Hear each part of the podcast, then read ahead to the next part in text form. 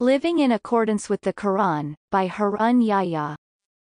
Being conscientious about sleep. Not sleeping more than needed. The part of the night they spent asleep was small. Quran, 51 colon 11.